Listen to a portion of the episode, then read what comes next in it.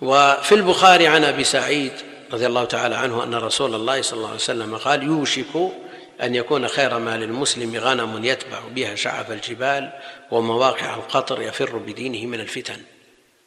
وهذا ما يعرف عند أهل العلم بالعزلة. لكن متى تكون العزلة؟ متى تكون العزلة؟